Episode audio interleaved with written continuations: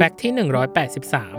ในปี หนึ่งพันเก้าร้อยสามสิบเอ็ด เรโน จอห์นสันครูวิชาฟิสิกส์โรงเรียนมัธยมแห่งหนึ่งกำลังนั่งตรวจข้อสอบหลังขดหลังแข็งแล้วเกิดสงสัยขึ้นว่าจะมีการตรวจข้อสอบแบบอื่นที่ตรวจได้ทุกข้อโดยที่ไม่ต้องมานั่งตรวจเองหรือไม่ด้วยเหตุนี้จอห์นสันจึงคิดค้นเครื่องตรวจข้อสอบจากกระดาษคำตอบที่ระบายด้วยดินสอขึ้นและขายความคิดนี้ให้กับ ไอ บี เอ็ม เพื่อผลิตเครื่องดังกล่าวออกมาโดยใช้หลักการวัดและสะท้อนของแสงในการทำงานหากระบายคำตอบด้วยดินสอเครื่องก็จะดูดกลืนแสงไว้หากไม่ได้ระบายคำตอบด้วยดินสอแสงก็จะสะท้อนกลับหมดนี่จึงเป็นนวัตกรรมใหม่ในการตรวจข้อสอบของคุณครูในยุคสมัยนั้นและเป็นต้นกำเนิดของการระบายคำตอบด้วยดินสอสองบีในยุคปัจจุบัน